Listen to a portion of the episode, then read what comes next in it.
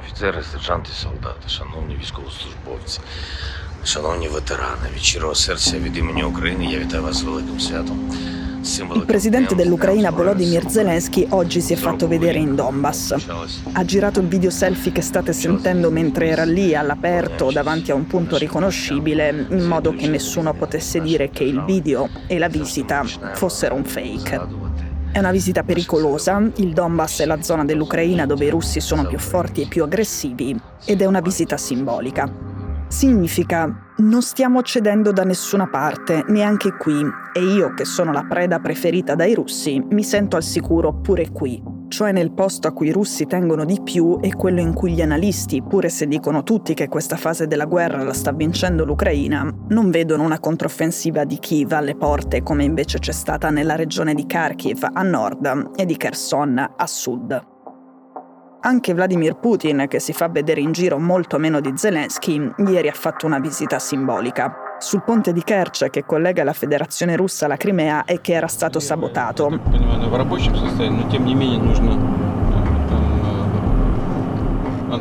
Ci è andato guidando lui la macchina, una Mercedes, aveva il cappuccio tirato su per il gran vento che c'era lì e quella visita voleva dire Zelensky, la Crimea scordatela.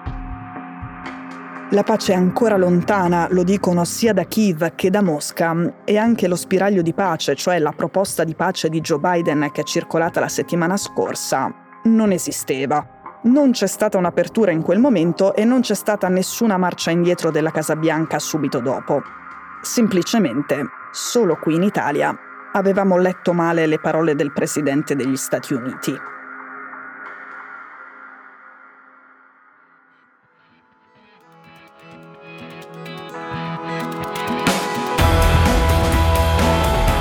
Sono Cecilia Sala e questo è Stories.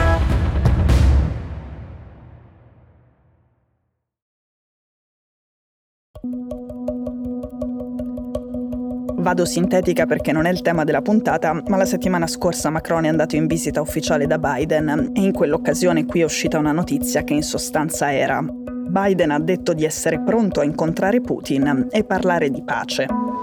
Look, there's one way for this war to end. Rational way.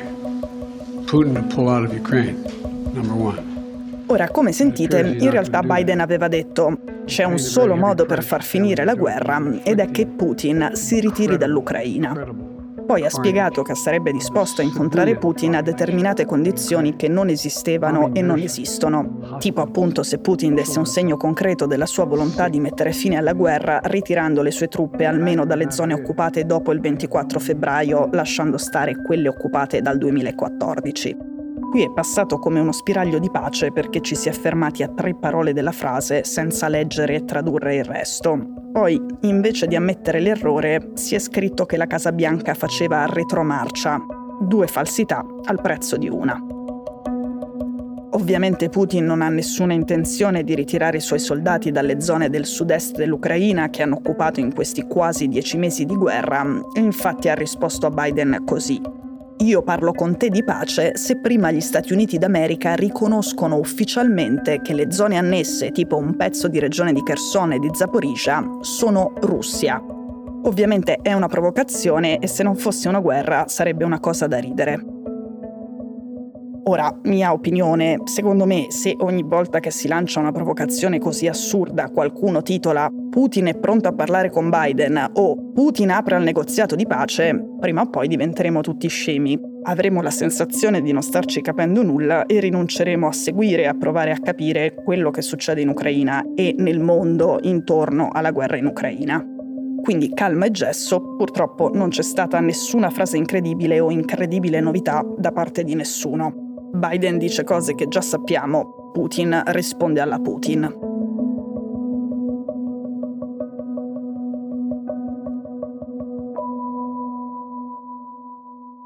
Torniamo a quello che succede in Ucraina e in Russia. Per capirci qualcosa bisogna continuare a tenere distinta la situazione dei civili e quella sul campo di battaglia, sulla linea del fronte lunga 1300 km nel sud-est del paese e solo dopo mettere insieme tutti i pezzi e fare delle considerazioni generali, ognuno le sue. La situazione sul campo di battaglia è questa. Kiev è in vantaggio e l'inverno alle porte non diminuirà questo vantaggio. I soldati ucraini hanno 300.000 kit artici pensati per sopravvivere anche ai poli. I soldati di Putin non hanno neppure i kit di primo soccorso. Il tanto citato generale inverno aveva salvato i russi da Napoleone e da Hitler perché i russi erano in difesa e le tempeste di neve penalizzavano quelli in attacco e quelli con le linee logistiche più lunghe e fragili, che all'epoca erano Napoleone e Hitler, ma oggi in Ucraina sono proprio i russi. Mosca ha incominciato la sua invasione totale il 24 febbraio e tre settimane dopo ha dovuto abbandonare il nord e le ambizioni sulla capitale perché nella colonna di mezzi lunga 60 km che marciava verso Kiev le prime file avevano finito cibo e carburante e rischiavano di morire per ipotermia. Quella di Putin è una guerra di aggressione che non ha alcun senso paragonare a delle guerre antiche in cui invece era la Russia l'aggredito le decine di migliaia di truppe ucraine che a rotazione sono andate a imparare dagli istruttori militari inglesi nelle valli del Kent sono tutte tornate a casa con delle tute speciali per stabilizzare la temperatura corporea anche in condizioni estreme. Considerando l'enorme disequilibrio, l'enorme asimmetria in termini di qualità dell'addestramento e dell'equipaggiamento che c'è tra ucraini e russi, una simmetria che fa la differenza soprattutto in inverno, Kiev pensa di dover continuare la sua controffensiva proprio nei mesi freddi, cioè sfruttare il momentum, la spinta delle controffensive già riuscite ed evitare che i soldati russi che in questo momento sul campo di battaglia sono un po' dei pugili suonati abbiano troppo tempo per riorganizzarsi. Ora, i mesi freddi non sono ancora arrivati, adesso c'è ancora molta pioggia e fango che sono condizioni pessime per la battaglia. A gennaio o febbraio ci sarà invece la neve ghiacciata, su cui i mezzi militari si muovono meglio. Questo discorso vale per i soldati schierati da una parte e dall'altra della linea del fronte, per la guerra in cielo, i missili sparati dalla Russia contro le infrastrutture civili in tutta l'Ucraina, c'è da fare un discorso completamente diverso. La strategia di Mosca è chiara almeno dal bombardamento del 10 ottobre, su cui avevamo fatto una puntata qui, ed è lasciare gli ucraini al buio e al freddo questo inverno. La contraerea ucraina è migliorata moltissimo dall'inizio della guerra e questo ovviamente grazie agli aiuti militari occidentali. Ieri, quando la Russia aveva sparato 70 missili, di quei 70 Kiev ne aveva intercettati 60 prima che raggiungessero il loro bersaglio. Parentesi sulla contraerea ucraina. Per il poco che vale, secondo me Zelensky aveva fatto un errore enorme tre settimane fa quando quel missile della contraerea ucraina aveva colpito in Polonia e aveva ammazzato due persone. Non solo perché lui insisteva su una cosa palesemente falsa, era chiaro che quel missile fosse ucraino, ma sostenere il contrario era anche un errore politico. Lui avrebbe potuto dire Cari alleati, queste cose succedono perché per difendermi dai missili di Putin devo ancora utilizzare dei vecchi sistemi antiaerei sovietici. Se usassi solo dei sistemi di difesa moderni e occidentali, queste cose non succederebbero. La contraerea sovietica S-300, come il missile che è caduto in Polonia, funziona così. Vede il grande missile russo arrivare e lui, che è un missile più piccolo, gli va incontro e lo spezza cadono a terra pezzi di missili, fanno un danno minore rispetto a quello che avrebbe fatto il missile russo, ma portano comunque distruzione. La contraerea americana NASAMS funziona invece così. Ha un tasso di successo del 100%. Colpisce il grande missile russo più in alto nel cielo e al momento dell'impatto polverizza sia il missile russo che se stesso a terra cade una nuvola di frammenti minuscoli che non esplode e fa danni estremamente minori o nulli. Con la contraria occidentale, Kiev è in grado di sabotare molti degli attacchi russi alle proprie infrastrutture energetiche. La vita a Kiev è molto scomoda, ci sono blackout dovuti ai missili e altri indotti per stabilizzare la rete elettrica. Per la prima volta in questi giorni la capitale è rimasta senza acqua per alcune ore.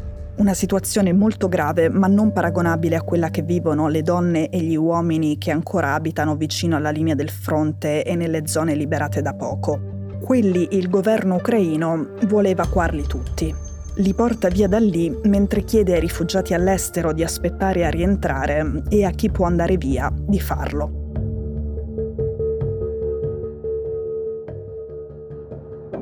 Сильный пожар в аэропорту города Курска 6 декабря 2022 года, 6 часов утра, 27 минут.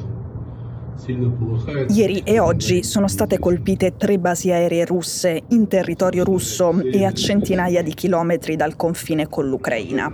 Sono quelle dove ci sono i Tu-95, i cacciabombardieri che Putin usa per bombardare le infrastrutture energetiche in Ucraina. Non è ancora per niente chiaro come faccia Kiev a riuscire a causare delle esplosioni così lontane, Potrebbe avere qualcuno sul posto? Potrebbe avere fabbricato dei droni che viaggiano per mille chilometri senza che i russi li vedano? È ancora tutto molto strano e misterioso. Sappiamo però che Kiev crede che Mosca, quando si sente attaccata in casa, prima ha una reazione isterica vendicativa, poi fa dei passi indietro sul campo, come a Kherson. Perché la maggior parte dei russi si interessa poco di quello che succede in Ucraina, ma quando viene attaccato il territorio russo se ne accorge come sembra che la scommessa ucraina sia volete che finiscano gli attacchi che vi fanno fare brutta figura agli occhi del vostro popolo? Lasciate stare noi nel nostro paese. Non sappiamo se agli Stati Uniti queste azioni stiano bene, ma sembra non molto dagli indizi che abbiamo sulle precedenti operazioni ucraine in territorio russo e da una notizia di ieri. Gli indizi sulle operazioni precedenti li avevamo analizzati nella puntata 173 e poi quando abbiamo parlato del sabotaggio ucraino al ponte di Kerch. L'indizio di ieri è questo. Dopo gli attacchi a centinaia di chilometri in profondità nel territorio russo, dagli Stati Uniti viene fatta uscire una notizia. Gli americani hanno modificato i lanciarazzi HIMARS che hanno regalato agli ucraini li hanno modificati per fare in modo che non siano compatibili, come di solito invece sono, con proiettili capaci di coprire lunghe distanze. Il senso era, noi americani facciamo quello che possiamo per evitare bombe a lunga gettata, bombe che possano arrivare in Russia. Certezze non ne abbiamo, ma sembra che Washington e Kiev la pensino diversamente su come disincentivare o fermare la strategia russa di rendere la vita impossibile agli ucraini durante l'inverno. E che la pensino diversamente su cosa sia lecito fare e cosa non si possa fare per ottenere questo obiettivo.